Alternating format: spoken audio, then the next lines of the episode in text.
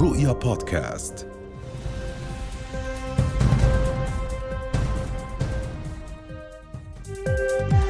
نشرة إخبارية مفصلة من رؤيا نستهلها بأبرز العناوين.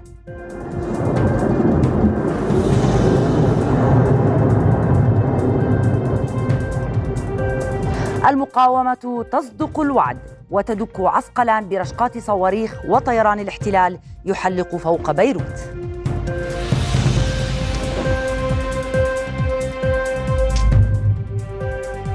صواريخ الاحتلال تطال ثمانية صحفيين وتدك مجمعات طبية وسكنية.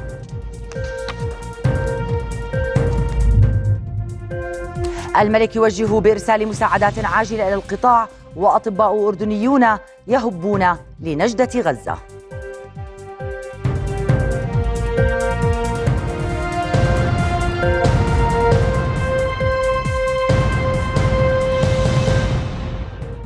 أهلا بكم. بعد 85 ساعة على ساعة صفر طوفان الأقصى الذي أطلقته كتائب القسام الجناح العسكري لحركة حماس حددت المقاومة الفلسطينية الخامسة من بعد عصر اليوم ساعة صفر جديدة في المواجهة الأشرس في تاريخ الصراع مع الاحتلال الإسرائيلي. وصدقت المقاومة الوعد باستهداف صواريخها عسقلان في استمرار لمشهد جديد بعد أن أخذت القضية الفلسطينية منعطفا لا يمكن التنبؤ أو الرهان على مجراه في ظل غياب مبادرات تهدئة دولية جادة. وفي اليوم الرابع من العملية تسارعت التداعيات على الأصعدة كافة عسكريا سياسيا وانسانيا بعد أن استفاق العالم والغزيون على صورة دمار لحق بأحياء بأكملها سويت بالأرض على وقع قصف مدمر لم تهدأ وتيرته حتى اللحظة لتتجلى بوادر كارثة إنسانية شبيهة بويلات الحروب ولترتفع حصيلة الضحايا من الغزيين حتى اللحظة إلى 830 شهيدا. بعد إعطائهم مهلة لم تتجاوز الساعتين لإخلاء المدينة دكت صواريخ المقاومة الفلسطينية عسقلان ومحيطها. ودوت صفارات الإنذار جنوبي المدينة في وقت اعترضت فيه القبة الحديدية بعضا من الصواريخ في سمائها. وسائل إعلام عبرية ذكرت أن الضحايا سقطوا في مدينة عسقلان بعد أن استهدفتها المقاومة بمئات الصواريخ كما اندلعت نيران في المدينة بعد تعرضها للقصف. وعلى وقع قصف مكثف وعنيف رد به الاحتلال على غزة. أعلنت وزارة الصحة الفلسطينية ارتفاع عدد الشهداء في القطاع إلى 830 فلسطينيا وإصابة نحو 4250 آخرين فيما سجل 19 شهيدا و110 جرحى في الضفة الغربية. للمرة الثانية خلال 24 ساعة قصفت طائرات الاحتلال الإسرائيلي معبر رفح البري بين قطاع غزة ومصر ما أدى إلى إلحاق أضرار بمدخله ومنع عبور المسافرين بعد إعلان مصر إغلاقه حتى إشعار آخر. وكان المعبر الذي شيد بعد اتفاق السلام المصري الإسرائيلي عام 1979 تعرض لقصف يوم أمس تلاه اليوم تهديد إسرائيلي باستهداف أي شاحنات تقل وقودا أو إمدادات إغاثية للقطاع. ولغزة خمسة معابر هي إيرز الشمالي ورفح الجنوبي ومعبر مارني الشرقي المستخدم لعبور البضائع بالإضافة إلى معبر صوفا شمالا وكرم أبو سالم على الحدود مع مصر. نقترب أكثر مما يجري في قطاع غزة ومحيطها مع مراسلنا غازي العلول. أهلا بك غازي. الساعة الخامسة من بعد عصر اليوم كان موعدا لرد المقاومة وعسقلان كانت الهدف. ما حجم خسائر الاحتلال؟ آه نعم لنا آه أقل ما يمكن أن تقدمه المقاومة آه ردا على جرائم الاحتلال بحق المدنيين هو الإيفاء بوعدها بقصف وإطلاق صواريخ باتجاه آه، عسقلان كما آه، قال الناطق العسكري لكتاب القسام أبو عبيدة وهو التزم بذلك بالثانية عند الخامسة تماما. أطلقت الصواريخ بكثافة نحو أكثر من 150 صاروخا أطلق في الرشقة الأولى وبعد ذلك ثلاث رشقات أقل عددا من هذه الضربة الأولى واتجهت نحو عسقلان وردت صور عقب سقوط الصواريخ في عسقلان نيران مشتعلة في الأحراش وكذلك دمار كان في المدينة. هذا جزء بسيط مما يشهده الفلسطيني في هذه الحرب العنيفة والشرسة والتي تعتبر الأكثر عنفا والأكثر عنجهيه من قبل الاحتلال في قصفه المدنيين.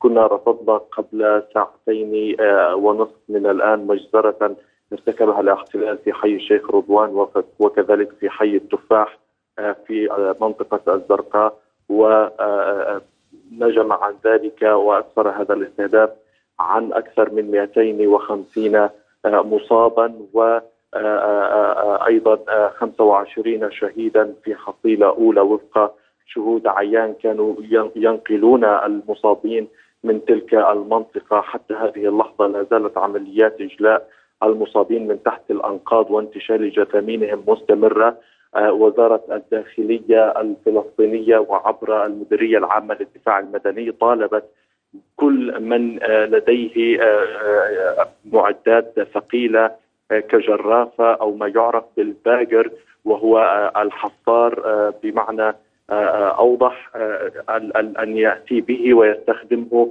في مساعدة الدفاع المدني للعثور على الجثث وانتشالها من تحت الأنقاض. تصبح عمليات الإجلاء والإنقاذ في ساعات الليل مع في ظل انقطاع التيار الكهربائي مهمة صعبة جدا على الدفاع المدني. كذلك ما يزيد صعوبة هو نقص المعدات والإمكانيات لدى اطقم الدفاع المدني التي لم تعد قادرة على السيطرة على الوضع.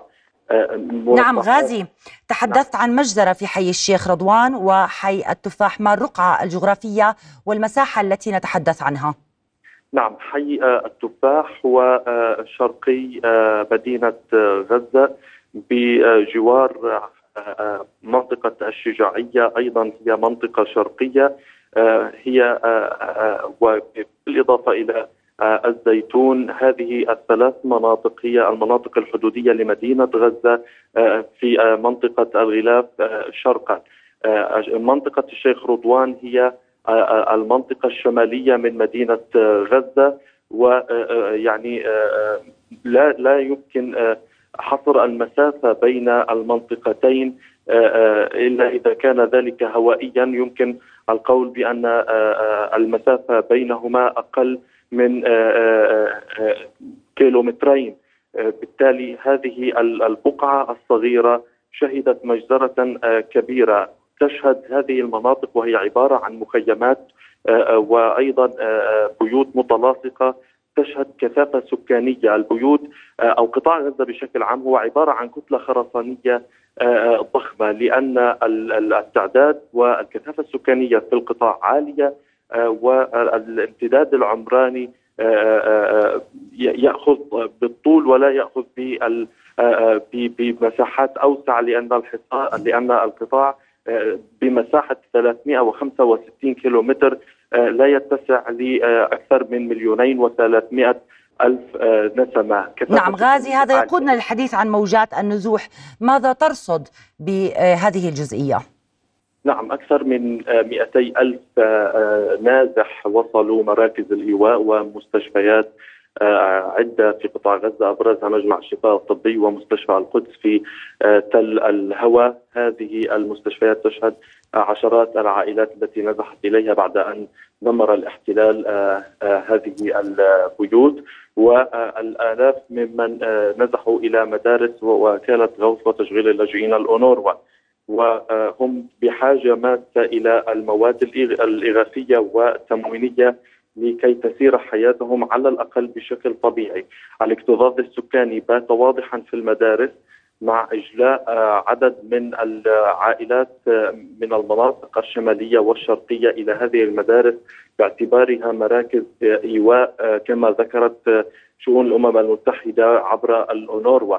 آه، آه، ولكن لم حتى هذه اللحظة لم توفر وكالة الغوث أي آه، يعني مساعدات واضحة على الأرض لهذه العائلات. نعم غازي وهذه الجزئية يعني أتوقف عند موضوع معبر رفح البري ماذا يعني للمواطن الغزي إغلاقه في ظل تداعي الوضع الإنساني وفي ظل دعوات الجيش الإسرائيلي سكان غزة للهروب إلى مصر؟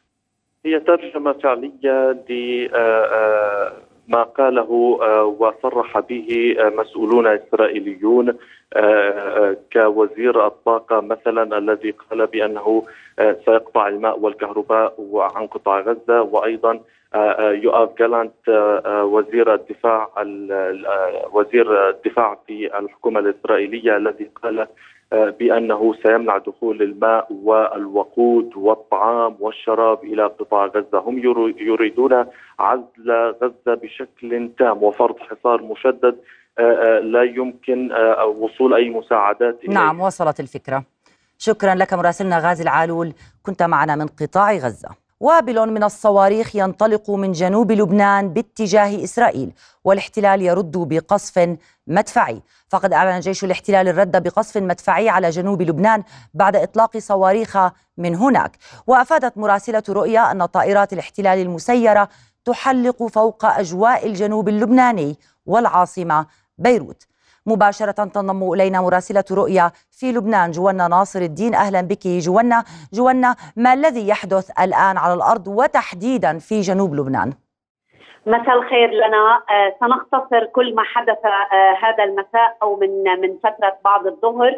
آه بعد ساعات هدوء طويلة. يعني يبدو أن جبهة الجنوب هي كنار تحت الرماد معرضة للانفجار بأي لحظة. بعد إطلاق صواريخ من لبنان أشعل العدو الإسرائيلي تقريبا كامل الحدود بين لبنان وفلسطين المحتلة برمايات حارقة وفوسفورية وهي المحرمة آه، دوليا. تواصل التوتر الأمني آه، على الحدود. آه، حزب الله استهدف دبابة إسرائيلية بصاروخ موجة في مستعمرة أفيتيم وهي في الواقع قرية صلحة اللبنانية المحتلة إحدى القرى السبع المحتلة منذ العام 47 الجيش الإسرائيلي أعاد خص الجنوب اللبناني وخصوصا في مزارع شبعة وقرية الماري ما أدى إلى احتراق آه، الغابات آه، آه، هناك. هذا هو الحال. حتى هذه الساعة الأجواء في الجنوب ما زالت متوترة، الجيش الإسرائيلي ما زال يحلق في مختلف البلدات الجنوبية وهو حتى طائرات استطلاعه حلقت فوق العاصمة بيروت. آه، حكي عن أن حزب الله تبنى هذه العملية، أود أن أؤكد أنه لم يصدر حتى الساعة أي بيان من حزب الله يعلن مسؤوليته عن إطلاق صاروخ مضاد للدبابات على آلية عسكرية وعلمت رؤيا أن بيان الإعلام الحربي سيصدر بعد قليل ليوضح ليوضح ما جرى في صلحة. ولكن كل ما حدث تسبب بحالة هلع كبيرة كانت هناك حالة نزوح لعدد كبير من أهالي الجنوب من المناطق الحدودية كما أن قوات اليونيفيل جنود اليونيفيل هرعوا إلى الملاجئ في جنوب لبنان في وقت دعا مسؤول القوات الدولية الجميع إلى ممارسة ضبط النفس في هذا الوقت الحرج. إذا الجبهة الجنوبية كما وصفت آه، بلغة أخرى هي على صفيح من نار لكن ما مغزى تحليق الطيران الإسرائيلي فوق الجنوب وبيروت تحديدا يعني ما الرسالة التي تريد إيصالها تل أبيب وما هي ردود الأفعال الرسمية؟ اولا سأبدأ ان ليس هناك من أي رد فعل رسمي. كنت ذكرت سابقا أن هناك صمت مسبق رسمي حيال كل ما يجري على الحدود اللبنانية، المواقف لا تتعدى مواقف شخصية أو مواقف من احزاب، أنت تعلمين لنا تماما منذ العام 2006 حرب تموز والقرار 1701 إسرائيل لم تتوانى يوما عن انتهاك آه، السيادة اللبنانية. ما جرى اليوم هو رسالة متبادلة إن كان من قبل من أطلق الصواريخ إلى حين أن يتبنى حزب الله وإن كان من جانب الاحتلال الإسرائيلي هي رسالة بأننا نحن جاهزون للحرب وهم عبروا بإعلامهم أكثر من مرة إنهم جاهزون للرد على حزب الله هي رسالة كما الرسائل الأخرى وليست المرة الأولى التي يحلق فيها طيران الاستطلاع الإسرائيلي فوق العاصمة بيروت. نعم شكرا لك جوانا ناصر الدين مراسلتنا في بيروت. وفي فجر اليوم الرابع استشهد ثلاثة صحفيين في غارة جوية أثناء تغطيتهم لقصف الاحتلال عمارة تضم عددا من المكاتب الصحفية غربي قطاع غزة. وارتقى الصحفيان سعيد الطويل ومحمد صبح أثناء تغطيتهم إخلاء بناية حجي التي هدد الاحتلال بقصفها فيما أعلن لاحقا عن استشهاد الزميل الثالث هشام النواجحة متأثرا بإصابته بذات الاستهداف الهمجي. خلال الحروب توفير منطقة آمنة وسط المناطق المشتعلة يعد أحد أهم التحديات التي تواجه صحفيي الحروب. أما في فلسطين فالتحدي الأكبر يكمن في إيصال الرسالة وتجسيد عين الحقيقة من أجل تفنيد روايات المحتل الغاشم أمام العالم أجمع. ومع تواصل عدوان الاحتلال الإسرائيلي على قطاع غزة وتردي الوضع الإنساني دعت منظمة الصحة العالمية إلى فتح ممر إنساني إلى القطاع لتوفير الإمدادات الطبية الأساسية للسكان. نجحت حماس في دفع جميع الأطراف لإعادة حساباتها ووجهت صفعة كبيرة للاحتلال وكسرت صورته في تصورات صناع القرار الدوليين والإقليميين وما زالت المعركة في غزة وما حولها في بداياتها بإيمان مقاوميها بأن الأفعال تتحدث بصوت أعلى من الكلمات. تداعيات طوفان الأقصى والمزيد من الأخبار بعد فاصل قصير.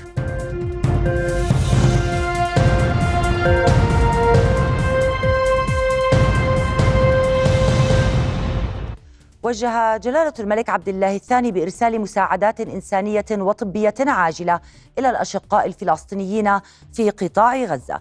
كما وجه جلالته بتحديد الاحتياجات المطلوبة للأشقاء الفلسطينيين في الضفة الغربية وتوفيرها بالسرعة الممكنة. هذا وتتواصل لليوم الرابع عملية طوفان الأقصى التي أطلقتها كتائب القسام ردا على انتهاكات الاحتلال الإسرائيلي في الأراضي الفلسطينية المحتلة. وفي الأردن تتواصل الوقفات المنددة بعدوان الاحتلال والمؤيدة للمقاومة الفلسطينية. وسط مطالب بتحرك عربي حقيقي وفاعل لنصرة غزة. هذا ولم تدخر الدبلوماسية الأردنية أي فرصة أو مناسبة أو علاقة داخلية أو خارجية إلا وحذرت من خطورة التصعيد. وأكدت على حق إقامة الدولة الفلسطينية المستقلة. لكن تجاهل العالم وتمادي الاحتلال قادا الأوضاع إلى الطوفان. ما زالت أصوات الغارات الجوية وسيارات الإسعاف تعكر نسمات المساء في غزة. وعندما يحل الظلام ينتشر الخوف بين أوساط المدنيين العزل بانتظار شروق شمسهم من بين الركام باعثة املا وقوة ونصرا. خسائر الاحتلال الإسرائيلي البشرية خلال عملية طوفان الأقصى كبيرة وتجاوزت أعدادها ما, ما خسره الكيان في حروب كبرى خاضها ضد الفلسطينيين والعرب في العقود الماضية. ويغرق طوفان الأقصى كيان الاحتلال في خسائر اقتصادية كبيرة. إلى التفاصيل. طوفان أغرق كيان الاحتلال بخسائر اقتصادية كبيرة سترافقه لسنوات طويلة لتغدو ندبة يصعب محوها. قد يكون من المبكر حصر حجم الخسائر التي تكبدها الاحتلال حتى اليوم من طوفان الأقصى. تأثيرات آنية وخسائر كان أولها. تسجيل بورصة تل أبيب تراجعا قياسيا لأكثر من 7% مع إطلاق عملية طوفان الأقصى وتراجع الشيكل إلى أدنى مستوى منذ ثمانية أعوام. الشيكل تراجع بشكل كبير. تراجع الشيكل له معاني اقتصادية مهمة. هذا يرفع كلفة المستوردات ويؤدي من بين أمور أخرى إلى ارتفاع معدل التضخم، الأمر الذي سيدفع بنك إسرائيل المركزي لزيادة أسعار الفائدة، هذا سيدفع إلى ركود اقتصادي في إسرائيل. الخسائر طالت قطاعي النقل والطاقة مع تعليق شركات طيران عالمية رحلاتها من وإلى مطار بن غوريون وإغلاق ميناء عسقلان وتوقف إنتاج الغاز الطبيعي في منصة تمار. أكثر من مليار دولار يوميا خسائر الاحتلال وفق تقديرات أولية من طوفان الأقصى وفق خبراء. عندما نتحدث عن آه، الغاز. يعني حقل تامار توقف. آه، محطة آه، تنشئ إحدى شركات النفط الأمريكية محطة للغاز السائل على سواحل فلسطين بين هلالين يعني إسرائيل حاليا. توقفت. قمة الذكاء الاصطناعي للشركات وغيرها أوقفت أو تأجلت. إذا نحن نتحدث أيضا عن حالة من الحالة اقتصادية صعبة ومزرية تعيشها إسرائيل حاليا. واعتقادي أن العالم حتى لو أنه يقف إلى جانب إسرائيل ظاهريا هذا العالم المنافق إلا أن آه، رأس المال آه، الشركات سترى أن إسرائيل لم تعد آمنة. خسائر قطاعية مركبة يمكن البناء عليها بتوسيع مناهضة التطبيع اقتصاديا لحرمان الاحتلال من مجال حيوي يتمدد فيه انطلاقا من فلسطين المحتلة لكي لا يراكم عناصر قوة على الساحة العالمية. وعلى إثر عملية طوفان الأقصى سجلت أسعار خام النفط تراجعا بأكثر من 1% في منتصف جلسة تداول اليوم الثلاثاء بعد أن ارتفع بأكثر من 4% في أولى جلسات الأسبوع الحالي. ويتزامن ذلك مع إبداء دول منتجة ومستوردة مخاوفها من وصول الأسعار في قادم الأيام إلى مستويات قياسية. في المقابل تراجعت وتيرة ارتفاع أسعار الغاز الطبيعي. وتاليا تطورات الأسعار مع الإشارة إلى استمرار جلسة التداول في الأسواق العالمية في هذه الأثناء. وفي السياق ذاته أكد المستشار الاقتصادي في صندوق النقد الدولي بيير أوليفيه أن الوقت ما زال مبكرا للحديث عن الانعكاسات الاقتصادية لعملية طوفان الأقصى التي أطلقتها كتائب القسام ردا على انتهاكات الاحتلال الإسرائيلي تجاه الأراضي الفلسطينية المحتلة. وخلال الاجتماعات السنوية لصندوق النقد والبنك الدوليين في المغرب قال إن أسعار النفط تأثرت بشكل مباشر وارتفعت إلى نحو 4% يوم أمس الاثنين في أولى جلسات التداول للأسبوع الحالي. ويرجح محللون ارتفاع الأسعار إلى مستويات قياسية مع استمرار الحرب الدائرة. هذا وتواصل الدول المانحة لفلسطين الإعلان عن توجهاتها حيال المساعدات التنموية الموجهة إلى الفلسطينيين في ضوء مواقفها من عملية طوفان الأقصى. الاتحاد الأوروبي تراجع عن قراره بشأن تعليق مساعداته بقيمة 691 مليون يورو دون تبرير. وذلك بعد ساعات من تصريح مفوض الاتحاد الأوروبي أوليفر فاري بتعليق فوري ومراجعة جميع المشاريع وتأجيل كل مقترحات الموازنة الجديدة. أما إسبانيا وفرنسا فأعلنتا رفضهما قرار التكتل الأوروبي. بينما استمرت النمسا وألمانيا على قرارهما. في المقابل أعلنت بريطانيا مراجعة المساعدات التنموية التي تقدمها للفلسطينيين والبالغة 17 مليون جنيه استرليني والتي كان من المتوقع رفعها إلى 29 مليون جنيه استرليني العام المقبل.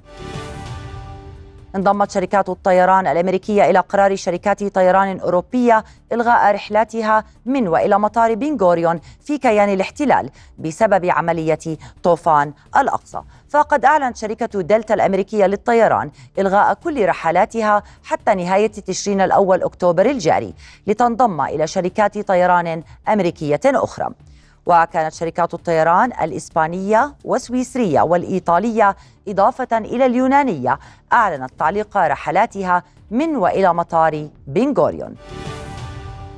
نشرة أخبار رؤيا ما زالت مستمرة والمزيد من أخبار طوفان الأقصى بعد فاصل.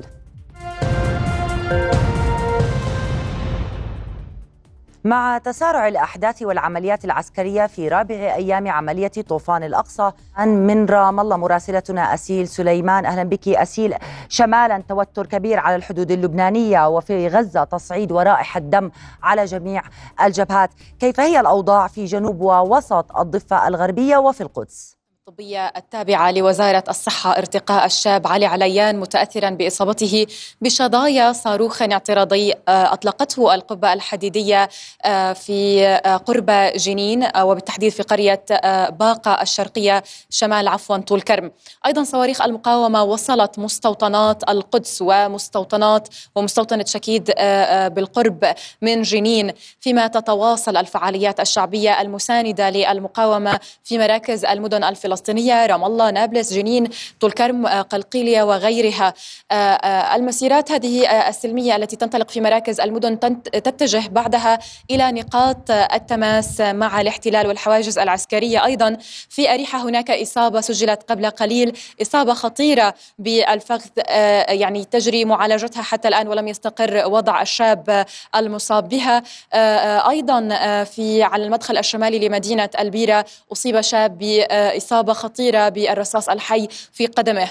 المسيرات والمواجهات على نقاط التماس مع الاحتلال مستمرة فيما تتوالى أيضا الاشتباكات بين المقاومين وتستمر عملية طوفان الأقصى بين يعني في مستوطنات غلاف غزة حتى الآن. هذه الحالة ليس من المتوقع أن تخمد في الأيام المقبلة إنما يعني نتوقع كما يقول محللون مزيدا من التصعيد خاصة في المقاومة الشعبية التي ربما يؤججها ما تراه من مساندة عربية ودولية أيضا يعني المسيرة التي يشارك فيها عشرات الآلاف في العاصمة الأردنية عمان آه، بالطبع تركت أثرها على الضفة الغربية رفعت معنويات المواطنين ودفعتهم أيضا ل التدفق والمشاركة في آه، المسيرات والفعاليات الشعبية. كانت هناك أيضا مسيرات في مصر وتونس وغيرها من الدول العربية وأيضا المزيد من الدول الأجنبية التي أظهرت تضامنا مع ما يحدث في قطاع غزة. هذا ويقول محللون أنه بعد انتهاء عملية طوفان الأقصى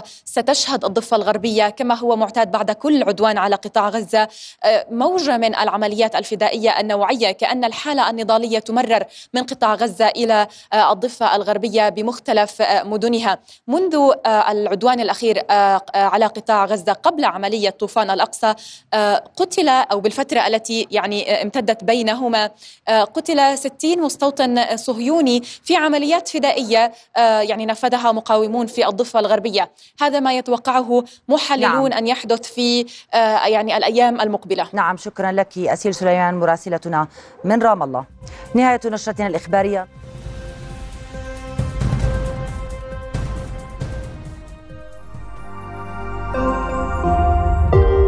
رؤيا بودكاست